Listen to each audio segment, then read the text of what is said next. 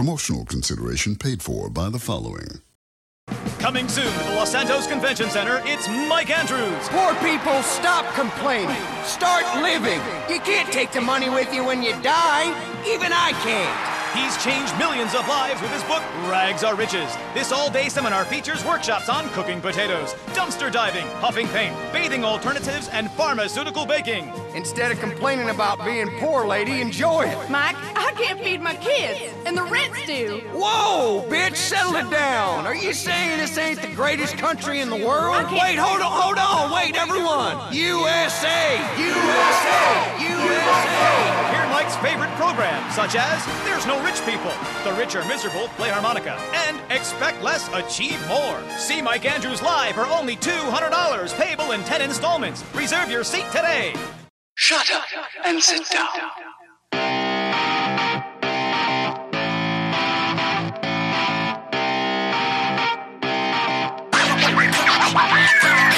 What's up, everybody? Welcome back to Third Shift episode 339, and I, of course, am your host, your funky leader, the greatest man who's ever lived. It's me, it's Matt, and with me, as always, as almost not always, as look, he was almost not here. We could have not been here, but he's here with us. He's your friend and mine, the light bearer, the light bringer, the light bearer, bringer, the beastmaster, third shift. It's Eric, and he's here to tell us how his week was. Eric, how was your week? I'm gonna tell you how my week goes, but first I gotta say this is the weirdest thing in my life. It's the weirdest thing in my life right now, for two reasons.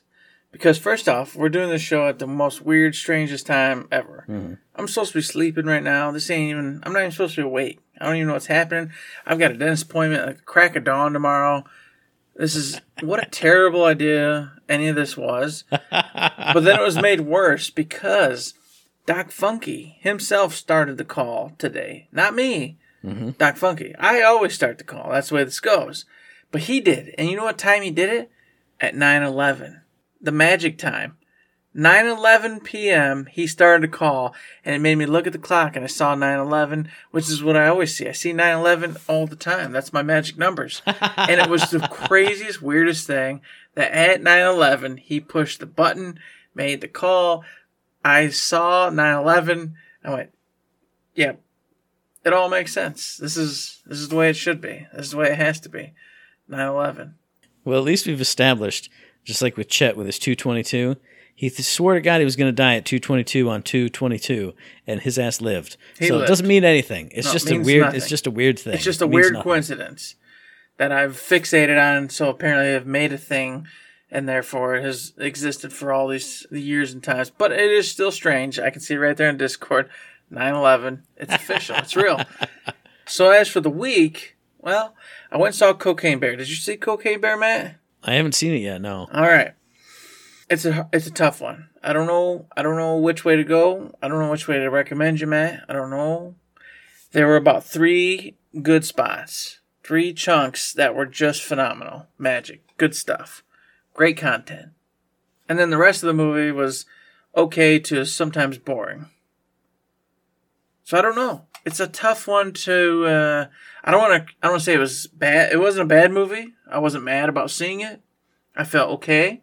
I walked out and I went, "Oh man, did you see the part with this? Did you like that? I like that too." Ha ha ha.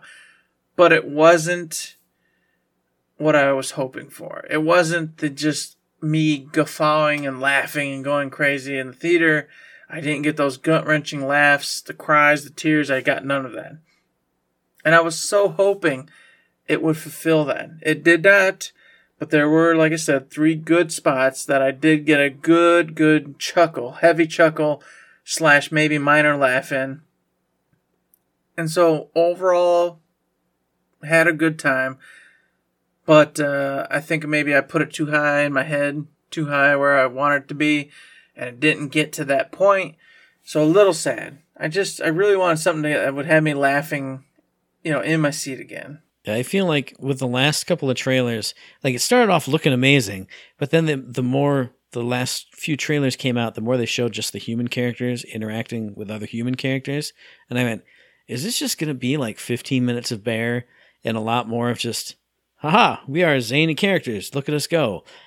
I'll still probably watch it. I don't know if it'll be still around after this weekend because I think another big movie comes out, but I'll still watch it on Peacock or whenever when it comes out. But I don't, I don't know. If I have time, I'll see it in the theaters. If it's not around, then Then oh well, you'll catch it eventually. And I gotta say, while I didn't regret watching it, I was sad that I didn't just go see Demon Slayer uh, in the Sword Town or whatever the hell it's called instead, because I know for a fact I would have enjoyed that one.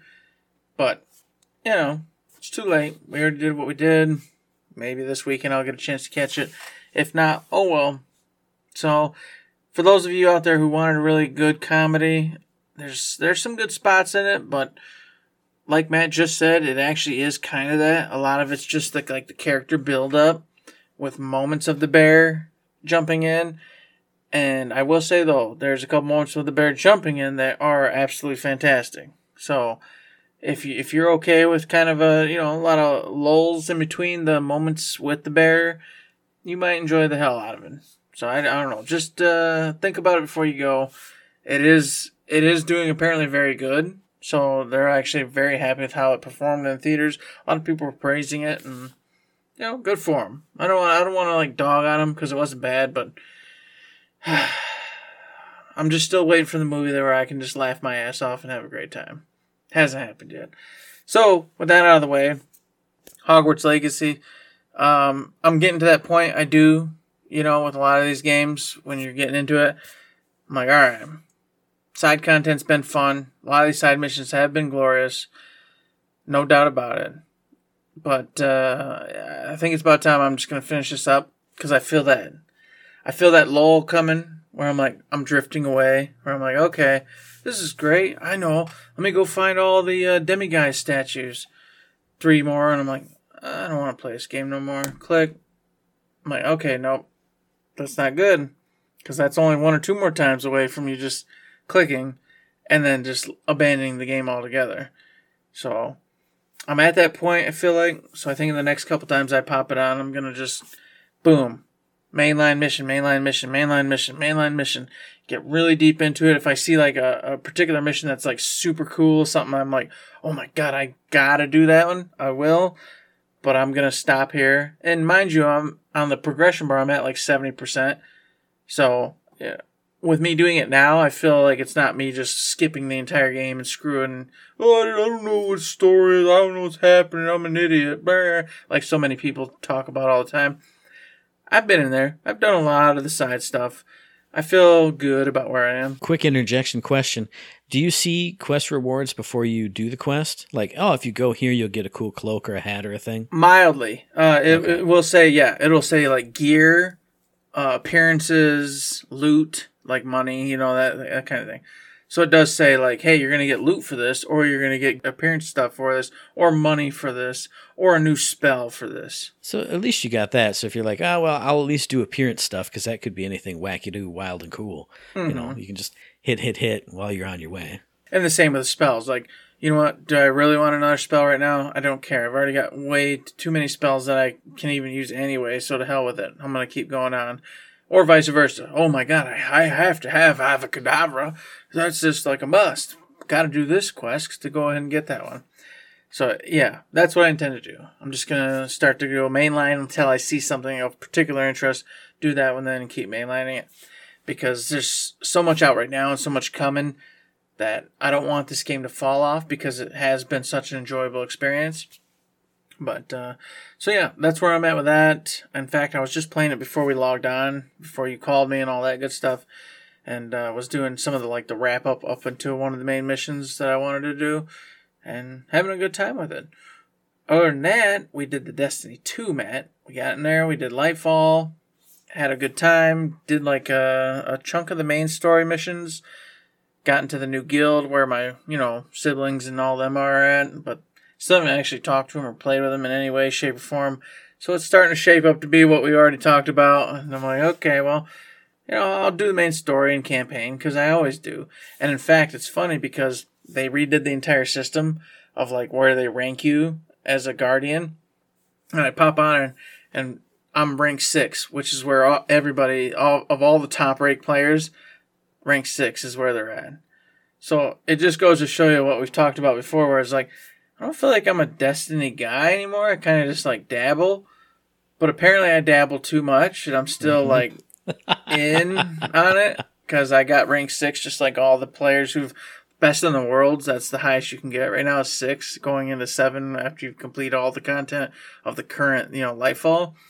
So I'm like, this is weird. Like I don't deserve to be here. I don't feel like I don't really do much in this game at all except for the campaign and then hang around and try to do dungeons with my my siblings for a while and then I fall off. Maybe some people don't even make it through the campaign though. And that's probably what exactly what it is, yeah. I mean, just like most people don't finish story modes or you know do the side content for like regular single person stuff. They don't do the side stuff. Mm-hmm. That's what we do.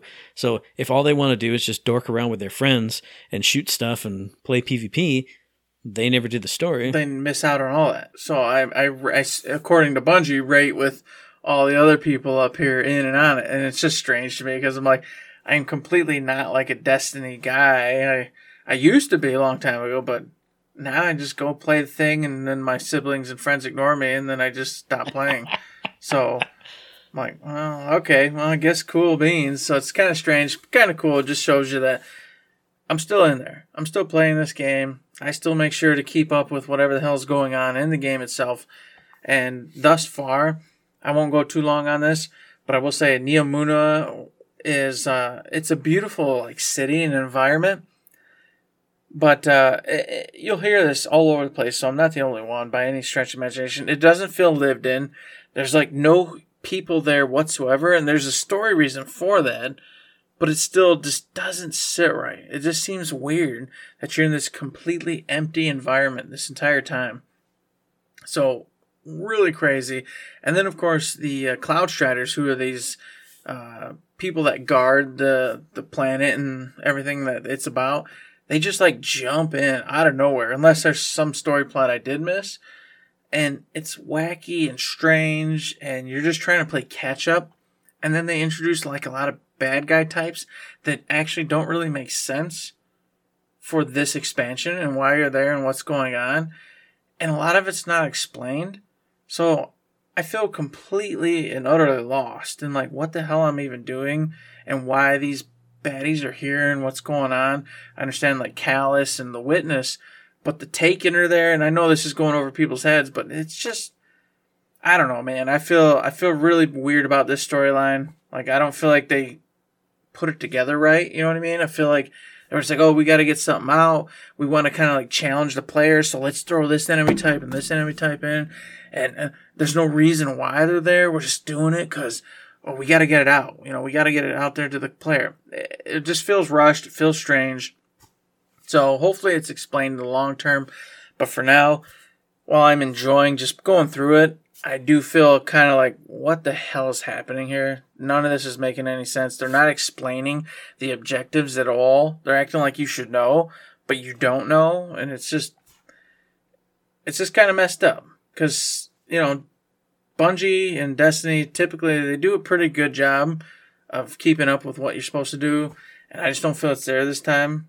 I'm enjoying it just because it's fun to do and see new stuff, but I don't. I'm like I don't know what the hell is happening or why any of this is going on right now. So, so I'll keep going, but not too happy with it to be honest with you. And then to end it for myself for the week, Matt. Wild Hearts.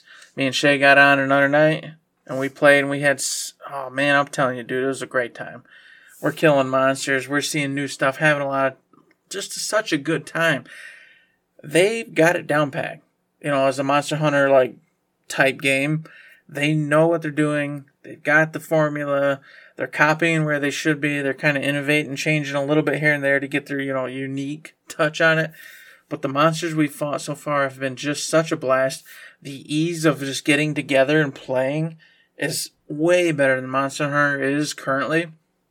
So can't complain in any respect there. Shay just recently told me, and I still haven't checked it out. I was gonna do it today, but didn't. Is that even like random players just hopping in, he's had nothing but zero troubles, zero ease of use, all that. Just hey, I need help with this monster. Clicks the button, instantly two others join his party. They're killing the monster. Monster's dead. Harvest the parts, boots him back out. He says no huss, no fuss, almost zero time with joining players and doing the actual mission. Nobody's, you know, being crazy, saying crazy things, doing crazy stuff. And if that's true, which I was to do but didn't, that's freaking wonderful.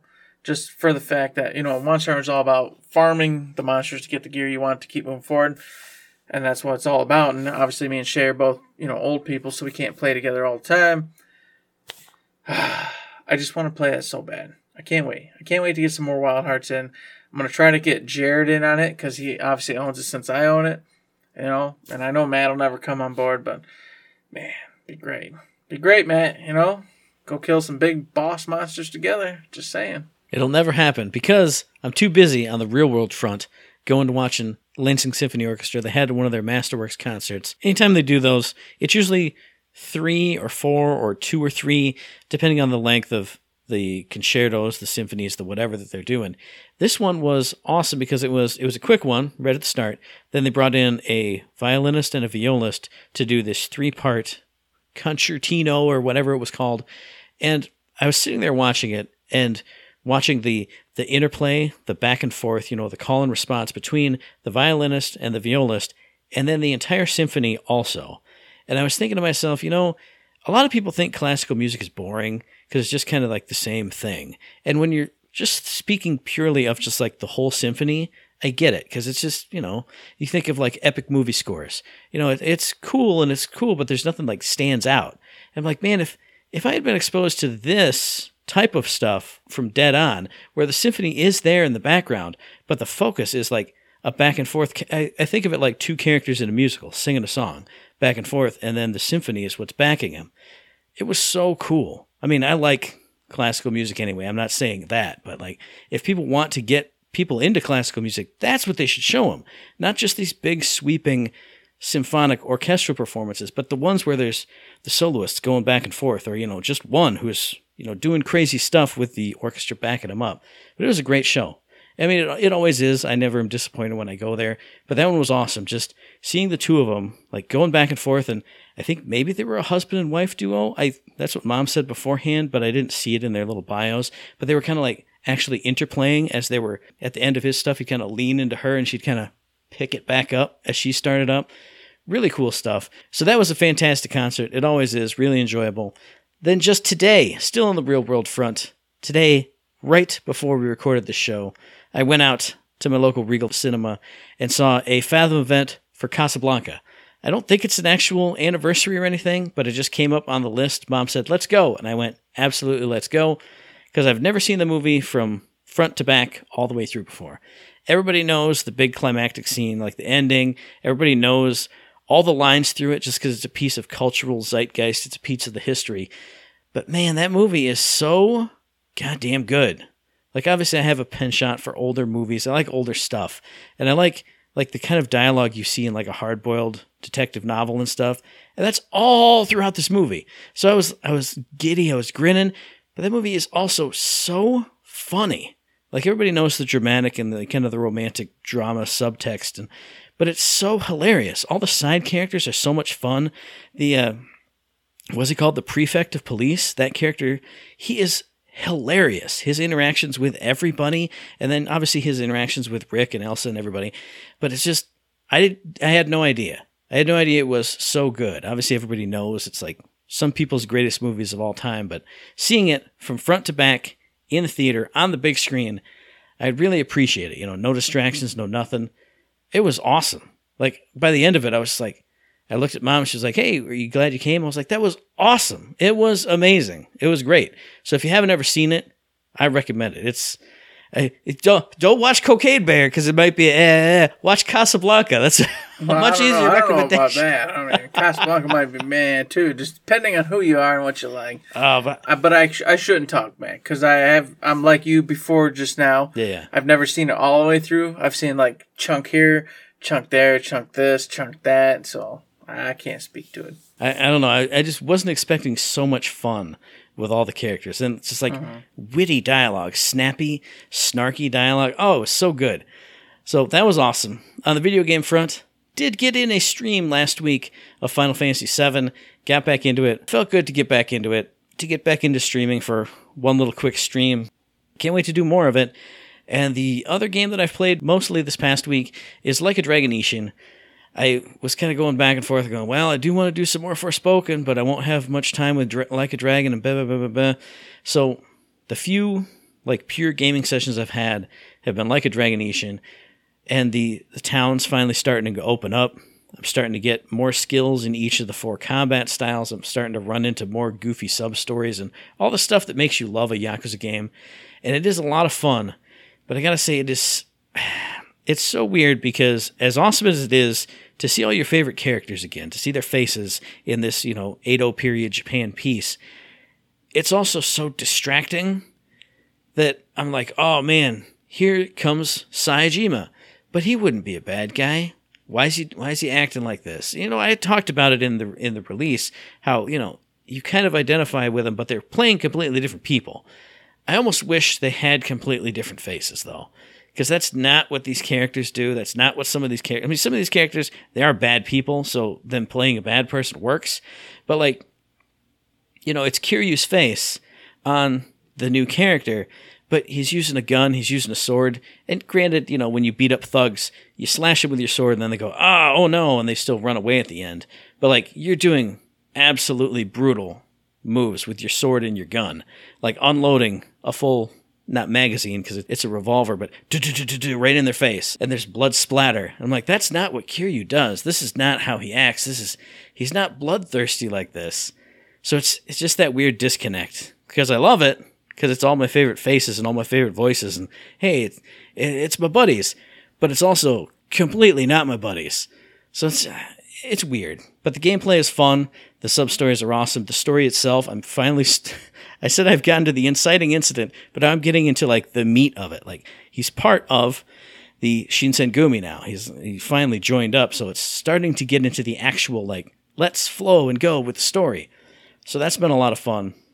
And then I had mentioned it a little bit last time, but I had a, a big deep Steam Deck dive on Undertale. I sat there for like three or four hours, smashed through the ending of that, and I had said last time that I was starting to get into the pieces that I that I knew people loved about it, like it, where it changed up the formula and you got hit with unexpected things.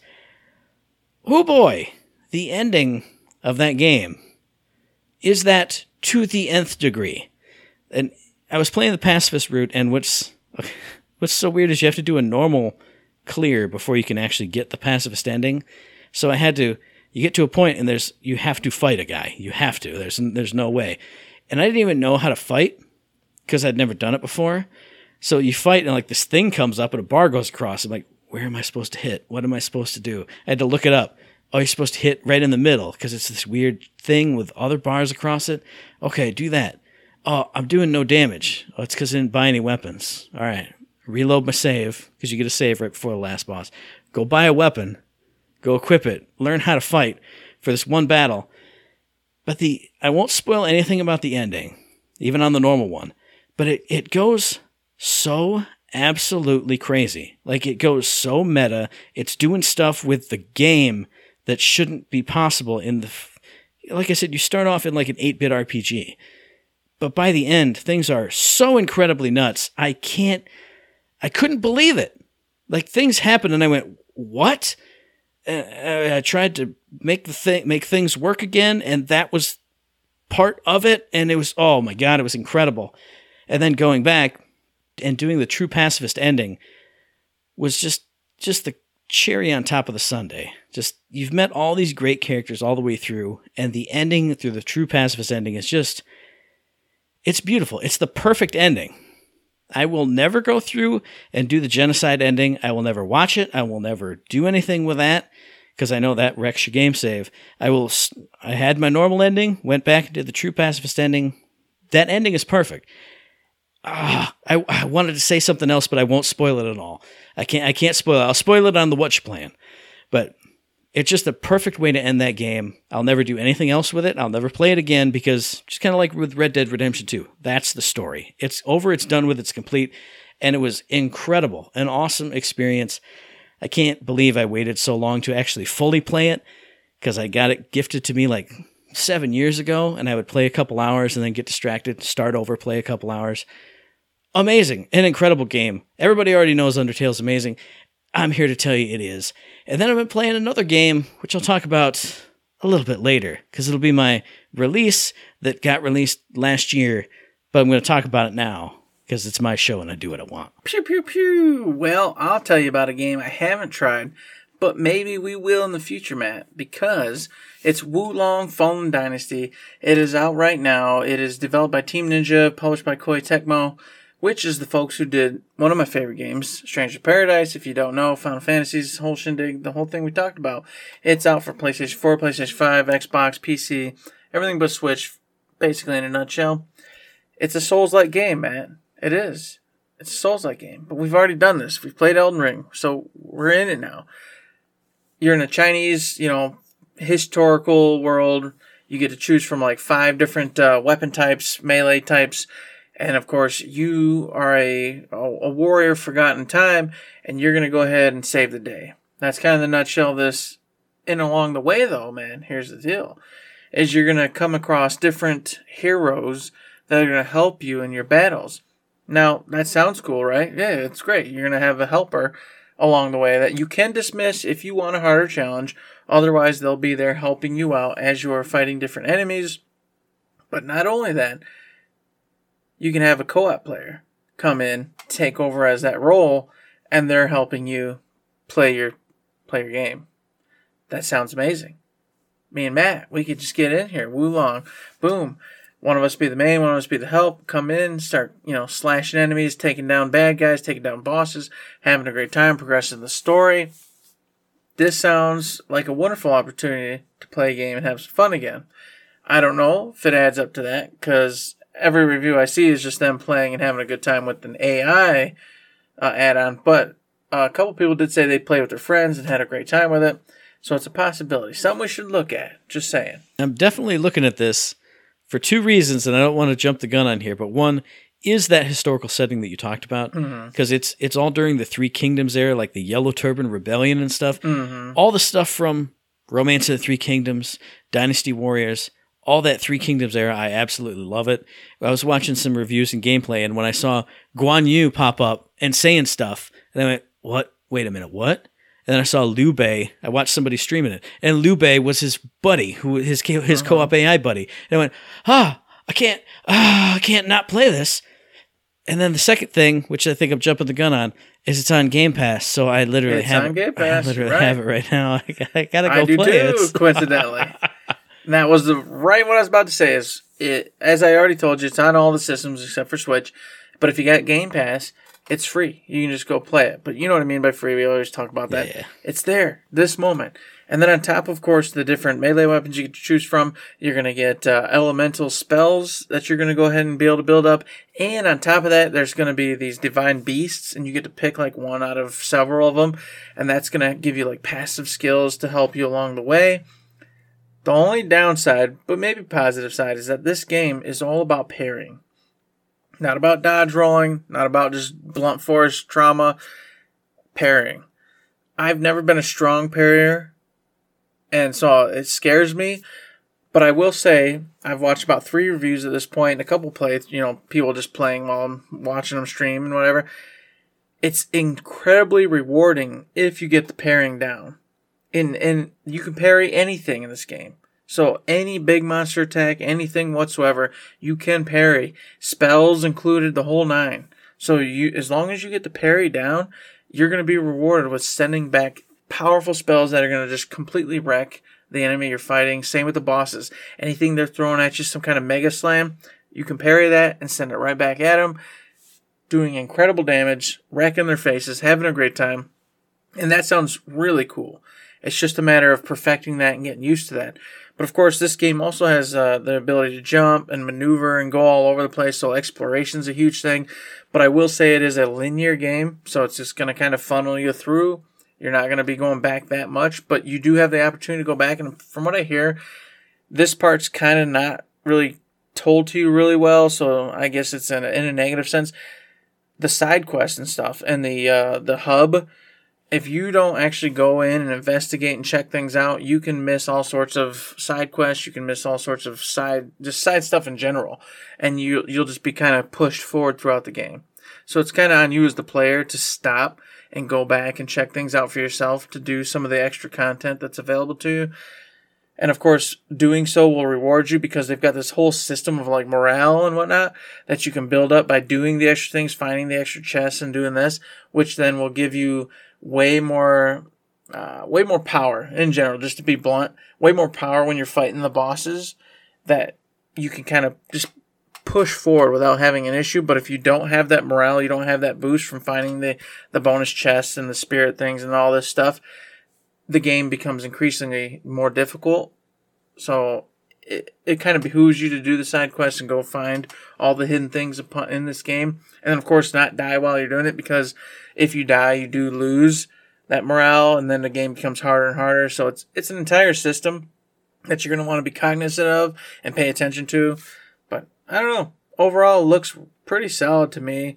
Uh, I liked Strangers of Paradise, and one of the big complaints is that like graphics at one point seem okay, but then some points seem really bad. And that was the same with Strangers of Paradise.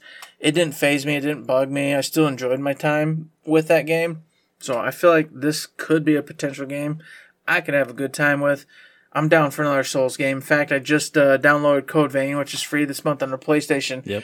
uh, 4, whatever. But, you know, I'm playing on PlayStation 5. I just downloaded that, created a character, did the first mission on that, and went, yeah, I'm down with this. I can do this. I- I'm down for another a struggle bus game.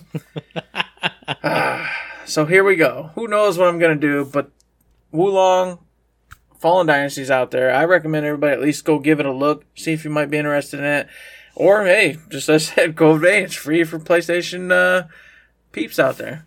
I'm gonna look at that one too. One of the other uh, Souls channels that I followed on YouTube when we are deep in the Elden Ring stuff did something on Code Vein. I was like, oh man, cool Soul stuff, but you're like a sexy anime chick or a Animes, twisted anime chick. Like, oh, this looks so cool. Maybe Eric and I can get into this eventually. So I, th- I think we're both just chomping at the bit. It's been a year since Elden Ring. Mm-hmm. It's time for more Souls action, but it's also time for some smaller scale JRPG action. Because I'm going to tell you about a game that I don't know how this passed me up. I don't know how I didn't know about this. I did a Google search for Third Shift Podcast and the name of this game, and it never came up in any anything else. And I tested it out with all the other releases, and it always had a hit for this episode or whatever. So I'm going to tell you about Jack Move, which came out in September of last year. Developed by So Romantic, published by Hype Train Digital for PC, PlayStation, Xbox, and Nintendo Switch. Like I said, this is a, a smaller scale JRPG. Oh, man, I just it's just so good. I'm just having so much fun with it. It's cyberpunk future, you know, mega corporations. You're a, a rogue hacker named Noah, and during the course of the story, your dad gets kidnapped by one of the megacorps. You have to figure out what's going on. That's the overall thing of the story. But as you're going through it, it's so far I'm only a few hours in.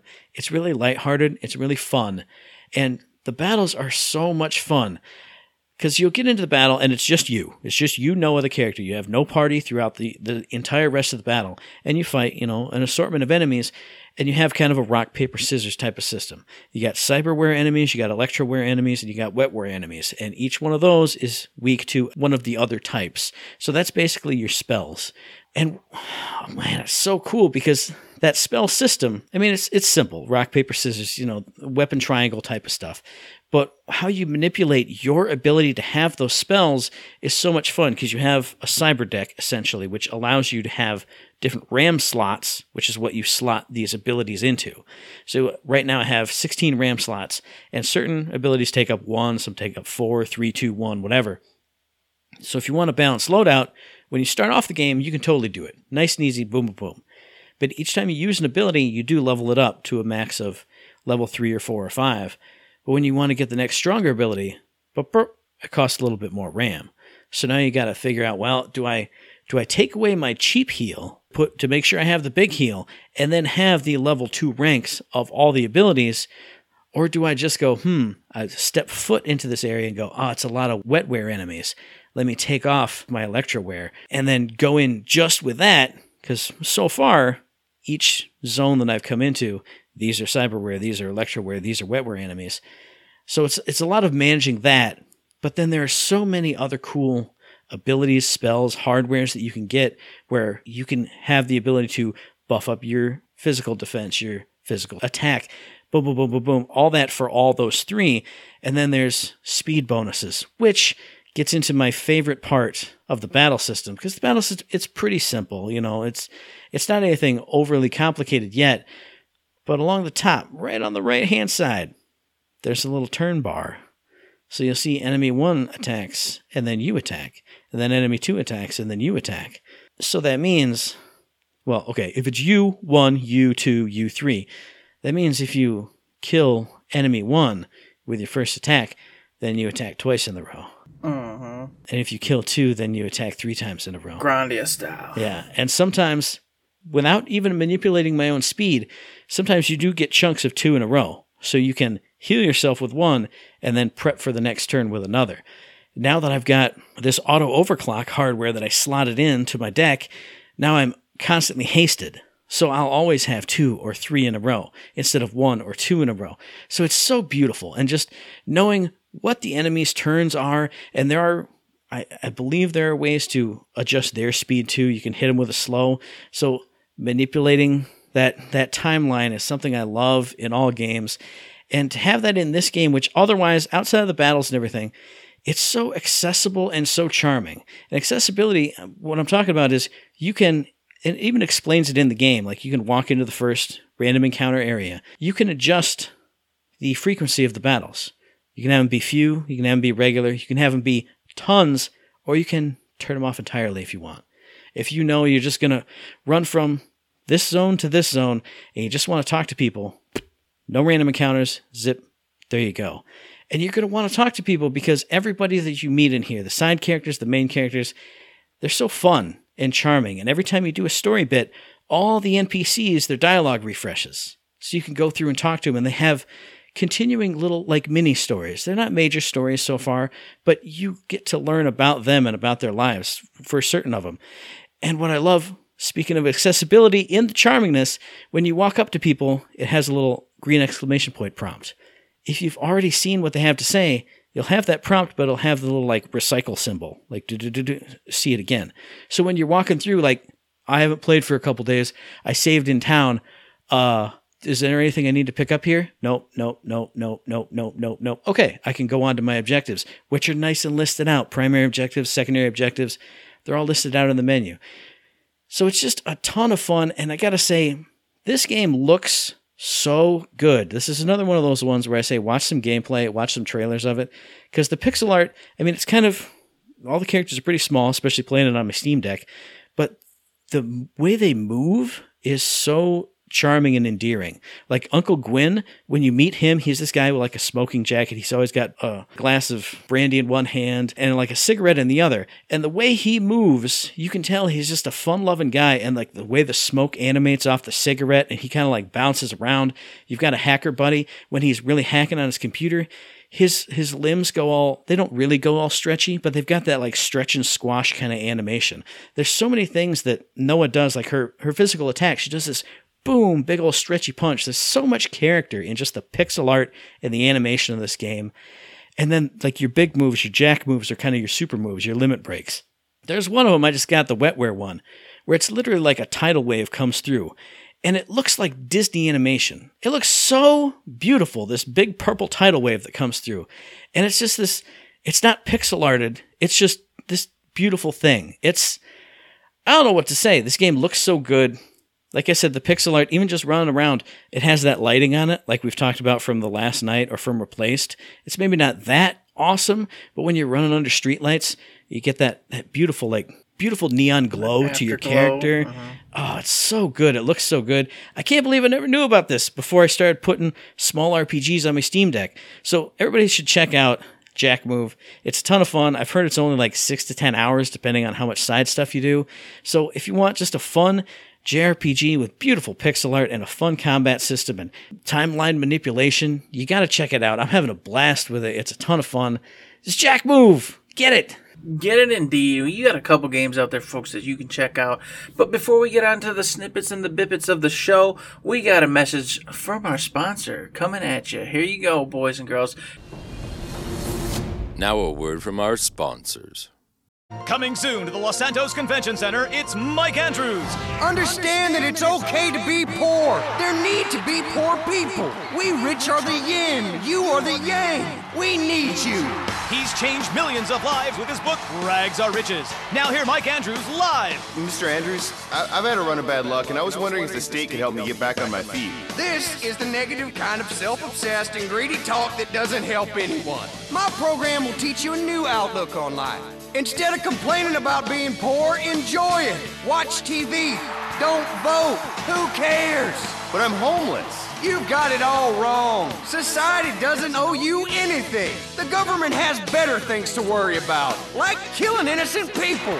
You already have everything you need, so enjoy your life. See Mike Andrews live for only $200, payable in 10 installments. Reserve your seat today. And now back to your regularly scheduled program.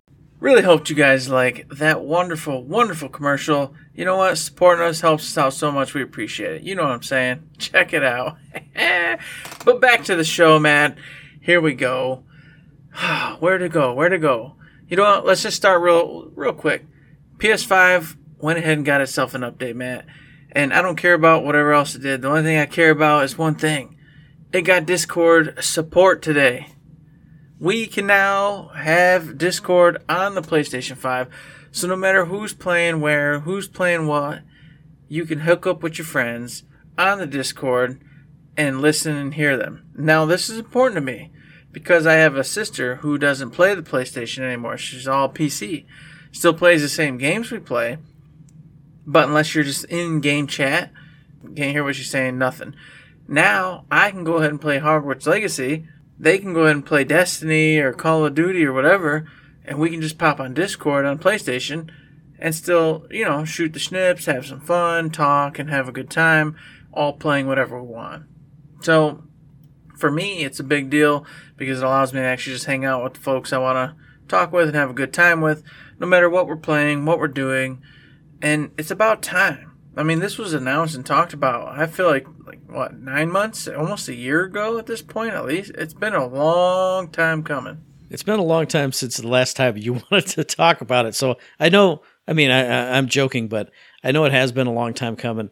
Like we said off air, it doesn't really do anything for me because if I want to hang out with you, we're usually in the same game, playing on the same system. Yeah. But you do make a good point, and especially with more and more games going crossplay these days, Mhm. just having the ability to talk to your PC friends just via your console instead of okay, I'll fire up my PC and get Discord going on there on like one ear cup Mhm. and then put like my earbud in so I can listen to the game audio and it, it's just a an easier all-in-one solution. I doubt I'll ever have to use it, but it's a good thing and every console should do it. Like I said, with more and more stuff going crossplay, I was just thinking about it with Wo Long. I'm going to play that on my Series S over there. You're probably going to play it on your PC. So if there was an intuitive way, I mean, we could just use in-game chat because it'll just be the two of us. But if there wasn't an in-game chat type of thing, Discord allows it. Discord will allow it. Yeah. Yeah, so it's it's just it's a plus for everybody involved. It sucks that it took so long, but I'm glad that it's finally there. Because of course, Xbox had it put in just a few months ago. I can't remember when it was at this point. And of course, everybody got pissed because Discord had an official deal with PlayStation. So it was like, why did Xbox ended up with it first, even though PlayStation's teamed up with Discord specifically for this? Doesn't matter because now PC, Xbox, and PlayStation all have it. So anytime you're playing a cross-play game, no matter what it is, you can talk and hear and have a good time with your friends playing, no matter where they're at, and that's fantastic. So I was super glad to hear that actually went into place. And then, of course, a game we've kind of talked about a bit, Matt, Starfield. Mm-hmm. All right, I don't know. You know, Fallout's never been a big thing for me. I, everyone's talking about this guy might be the game of the generation, might be the game of the world. It's been delayed so many times, and, and at such a huge amount too, like almost two years now. It's been delayed. It just got like a sort of pushback again, but an official launch date, Matt, for September sixth, 2023 was officially announced, and a new look at the game with some gameplay and footage. Everything's going to be announced uh, June 11th of this year. So I don't know. Where do you stand on this? I don't want to be a Debbie Downer, but I just I don't I don't have the hype that seems to be kind of accompanying this game. But of course, like I said, Fallout's haven't generally been my shtick. So where are you at? Maybe you're uh maybe you're feeling better about this. I'm in the cautiously optimistic zone. I mean, I like Fallouts. I like Elder Scrolls games. They've always been good games that I like to play. They've never been my main games. but the potential to take that kind of open world or open universe in this case gameplay out into space, it excites me. But from what we've seen so far, it's just been video footage. Like, sure, it's probably in game or in engine, maybe, but it's just been, it hasn't been gameplay.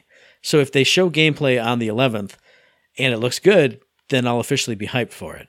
But you know me, I, if I don't see gameplay, I, it's not really real. Like we've talked about some some trailers and reveals that look cool, Mhm. and I do get excited, but I got to see the gameplay first. So I'm excited mostly to hear not about the launch date, but about the new look on the 11th, because that's that's what I've always needed for Starfield and any kind of game like this. So if they show me good stuff, we'll see. I might be in because I like I like space games. I just love space. No Man's Sky I love because you're just exploring weird space. The space games have always been my thing. I love space and uncharted worlds and uncharted universes.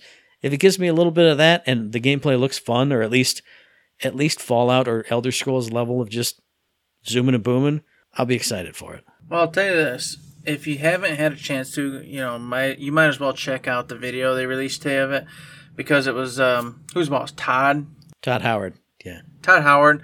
He was talking, but he was on a green screen, and then behind it was an actual uh, screen of some other guy who played some Elder Scrolls while he was in a, t- a chair. I don't know.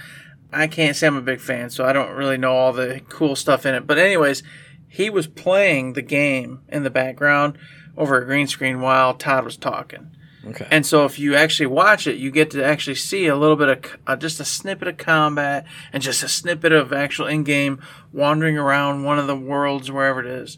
So you will get a taste of the gameplay if you go check out the vid Cool. that they put out today about it all, but not nearly enough. You know, nothing that's going to actually give you what you want, you know, give you the actual, hey, this is what this game is. This is all about what it's what it's doing, what it's trying to accomplish.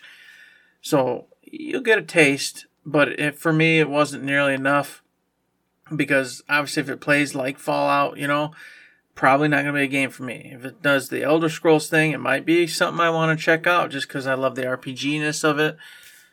So I, I haven't got my taste. Hopefully, Matt, when you watch it and check that out, maybe that'll give you a little more hope for what it's going to be and what its what its, what its potential is. So I don't know. I'm still kind of like meh, but I don't want to knock it. I, I just don't know enough about it. I don't want to be the negative Nancy.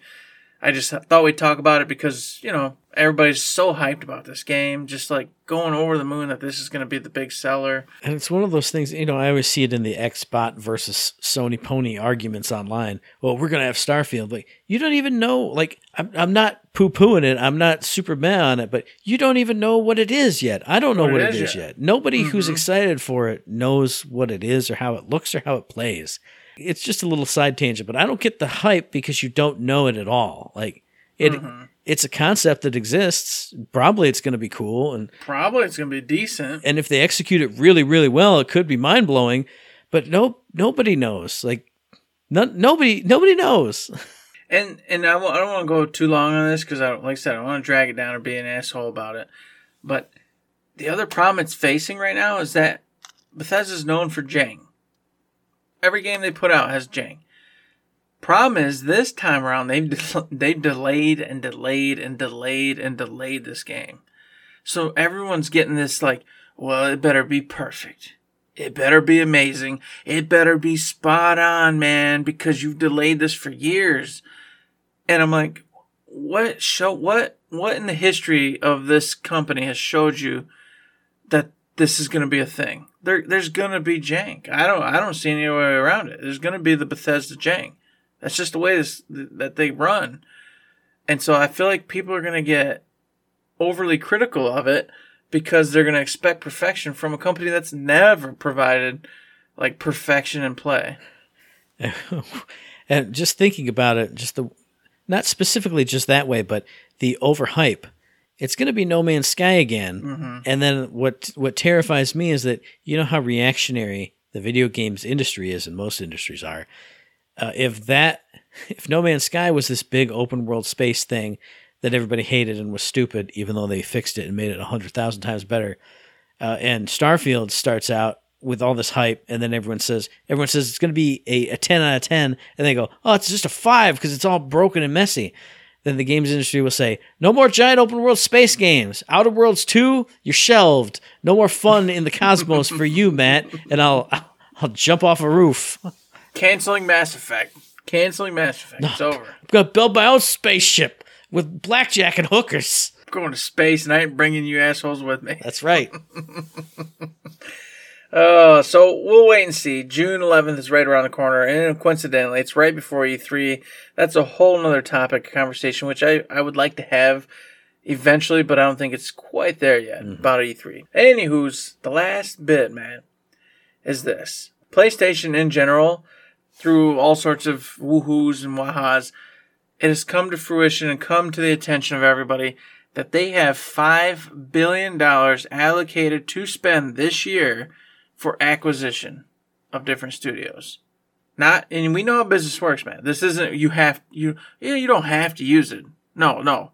There's five billion bucks that went here. Go do something with it to buy different studios or one, two, who knows, to bring into the PlayStation family.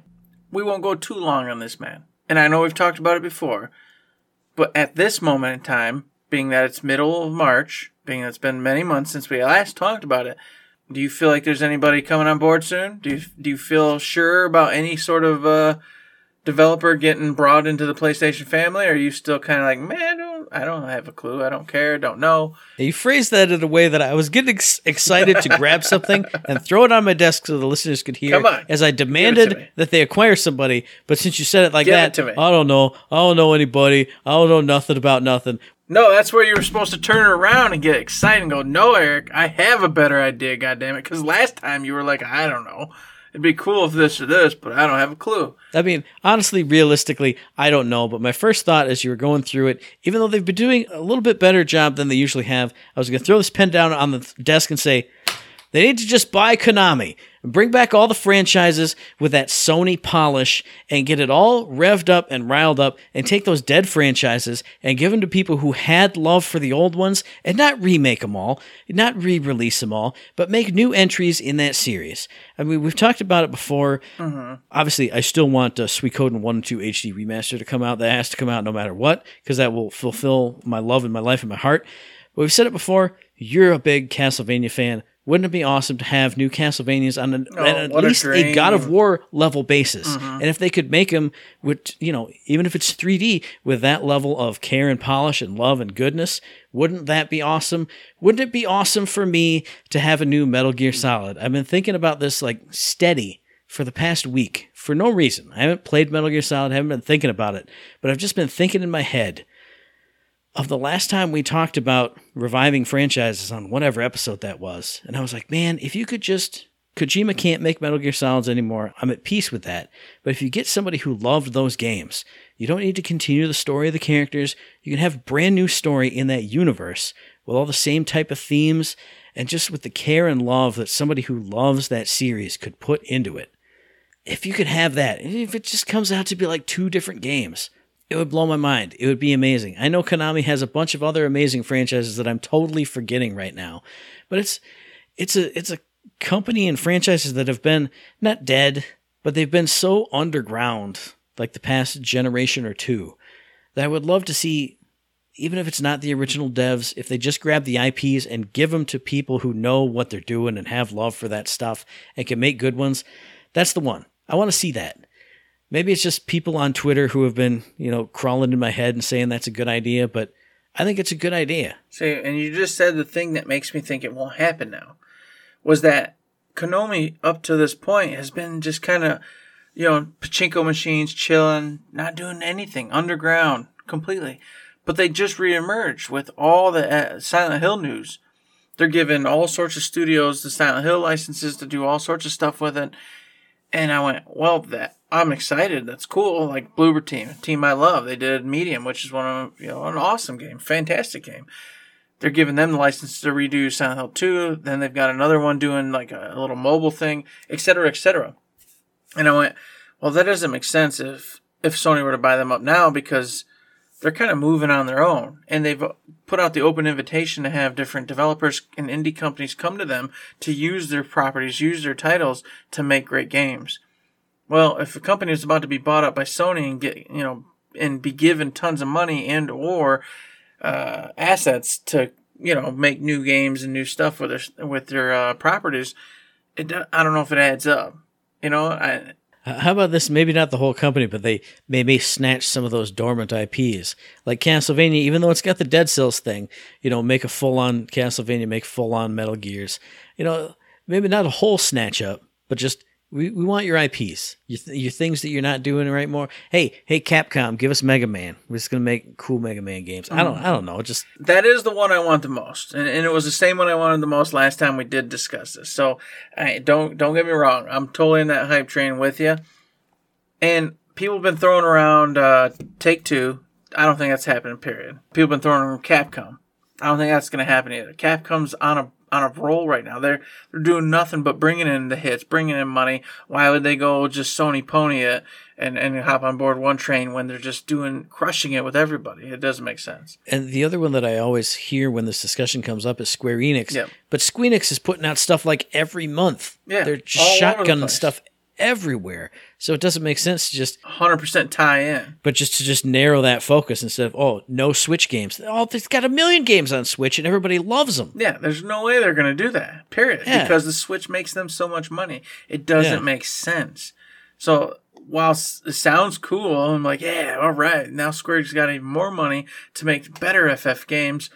No, they're not going to do that because, like you said, they're pumping out games all over the place, making decent enough money for what the game they made. That I just don't see it. I don't buy it. So I'm like, none of that makes sense. You know, and of course I was thinking Bluepoint, but of course after looking at it, apparently Bluepoint was already brought on board. I had, why did I not know this? Why did I miss this? I have no idea, but Bluepoint's already there.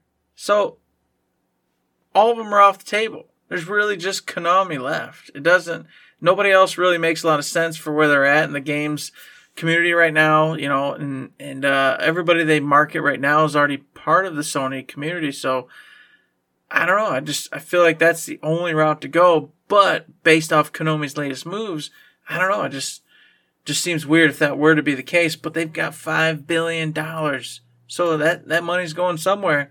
They're go they're buying somebody up and they're coming in, and I just think it's kind of fascinating to uh, think about who it could be and what it could be. I I know we're forgetting some major players. Oh, yeah. The only thing I could think is Atlus, but I don't I don't see it. I, I don't see it either, but when I think of Atlus, I think of Sony PlayStation games anyway. I mean, I know Mhm. like uh, Soul Hackers 2 just came to Game Pass, so I know they are on other platforms, but they're not usually, well, they are on Switch too, so that one doesn't make sense either. But I know we're forgetting something. I, I just can't think of it because it's whatever games they make are games that aren't 100% in our wheelhouse. Like I said, I think the best way to go about it is just to grab some IPs because Sony has awesome studios who I know are filled with talented people. They make amazing quality games, like ridiculously good quality games. So if you can do that for these franchises that people love and just bring it back even, you know, like we said small two small 2D games, you know, like we've talked about with Gearbox and stuff. Refresh stuff in in new and interesting ways. Not everything has to be a big AAA masterpiece, but with those brands comes loyalty and love. And if you do right by them, then you can just you can churn that money out endlessly because people will keep coming back to their favorite series as long as you're making them well and making them good games. Well, it's exactly what we've always talked about. I'll never not buy a PlayStation unit because Persona's going to be there. Yeah. It's just not not to not happen. There's no way I can miss out on a Persona game. So I have to have the PlayStation unit. No matter how much I love Xbox, no matter how much I'd be inclined to get that system, I'm always getting PlayStation first because of Persona. So it's you just need titles like that for everybody. That's mine, Persona.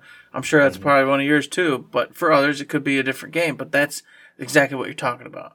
If you can just get that one title, that one hit for that person, they're going to be loyal to you forever because they need that next hit. They need that next awesome title for that for you know particular franchise.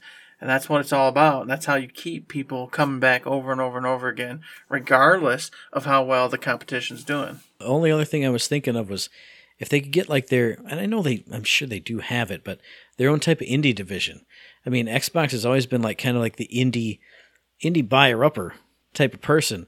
But if you could have like PlayStation indies, that sounds like fun. That sounds cool to me. I mean, there's a lot of indie games on PlayStation, but you know what I mean, like PlayStation specific ones. They could even drop them in the the plus and extra tiers there.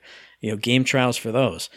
I don't know. Certain franchises, certain indie level stuff. I'm an indie gamer guy. It would that would be exciting for me. Put know. Devolver Digital in your back pocket. You know, Oh. I, I know they're a publisher, you know, more than anything these days, but Mhm. man, you get them in your back pocket, so you're getting everything that they they publish, and then everything that they actually develop, and whew, that's that's a lot of people right there in your your corner at that moment. That's so crazy. It's that one feels bad though because I love playing Devolver games on like everything, Mhm. everything I get about. Yeah. So what about you out there in podcast listener land? Do you have the inside scoop? Are you like back in the 80s when you had an uncle who worked at Nintendo? Do you have an aunt that works at Sony and she's got you the inside hot tip? Let us know that via the email, thirdshiftme at gmail.com. Post it on the Twitter at thirdshiftme. Find us on Facebook, go to third shift because nobody's over there. They won't see it. They will. we I'll see it. for All right, I'll see No, it, and then I won't tell you about it.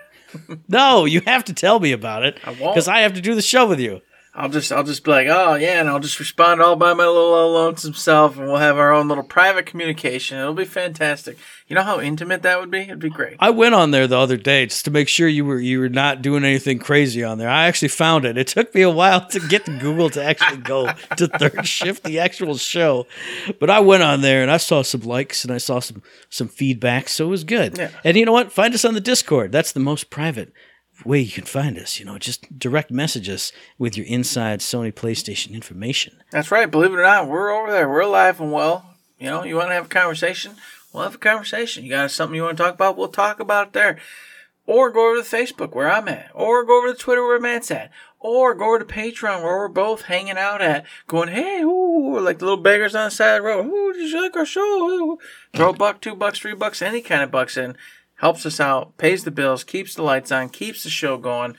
But let me just be honest with you. We'd keep the show going regardless because that's something we're going to do no matter what. But you know what? For those of you who help, it's freaking amazing and awesome. And we're so appreciative of it. So if you want to do that, cool. If you can't support us with the money, maybe go give us the five star ratings on the iTunes, on the Spotify. Maybe go give us the mailbag questions like Matt tells you about. Maybe go over on Twitch. Check us out on the streams there. Give us the Prime subscription if you haven't. A million ways. A million ways to support us. It's easy. And another easy way to support us is to listen to the very next episode, which will be dropping on or around the 16th of March, Beware the Ides of March. And hey, I will say this before I get into the ending spiel. Uh, the Nintendo 3DS eShop closes, I believe, on the 27th of March. So you heard it here, probably last, not first. If you got anything you want to get digitally on that shop, you need to go and do it. Get it now. I recommend the Ace Attorney games on there because they are phenomenal and great, and I don't think you can get them physically. 100% get those. But check out people's people have been putting up, you know, oh, top 10 games to get off the eShop before it closes all over YouTube. Go check it out. I actually am going to do that sometime this weekend, see if there's any digital only stuff I need to get. I should too. I really should. I was just looking at my 3DS today, man. I was sitting next to the uh all the little, you know, we got the little slots where you charge everything. And it's right there. It's just been plugged in for months now. I haven't touched it. But I looked at it today as I plugged my headset back in from working out, and I went, "Man, I, I really liked you, 3DS. Maybe I should open you back up." And, and what kills me is obviously, you know, we play Switch and that looks great. I've been playing Steam Deck, which is even bigger and looks awesome. But there's something about those bright colors that I just associate with 3DS. Mhm. Like bright popping colors all the time. And it's like, man, that was such a cheerful system. Like even though I'm playing like Project Cross Zone and eh, bad enemies are coming, they're going to destroy the world, but it was always flashing and bright and popping and beautiful and wonderful. So I'm looking forward to getting in that. I'm going to get in that this weekend, see if there's anything I need to get my hands on before it disappears. But the whole point of me saying the date was to say that's when the episode's going to drop, which you can find on iTunes, on Stitcher, on Podbean, on Spotify, and on YouTube. And as I always say, hey, if you like what we're doing, you'd like to help us out, please give us a like, a rating, a review, a comment, a subscription, any kind of good thing on any one of those good services, because it does help us out, and we really do appreciate it. Indeed, we do. We appreciate it so very much. And I'm just saying, get the freaking five star reviews, folks. What do I gotta do? What do I gotta do? You know, I don't know what you need, but let me tell you, I'll eat so many Jelly Belly jelly beans that I'll become a monstrous 400 pound animal if you get over there and give some five star reviews. You want to see me become a 400 pound animal? go give us those reviews, and I'll eat that many Jelly Bellies because I love them. I love them to death. But until that point, there's nothing else to say but. Don't, dun, dun, dun, don't forget to save.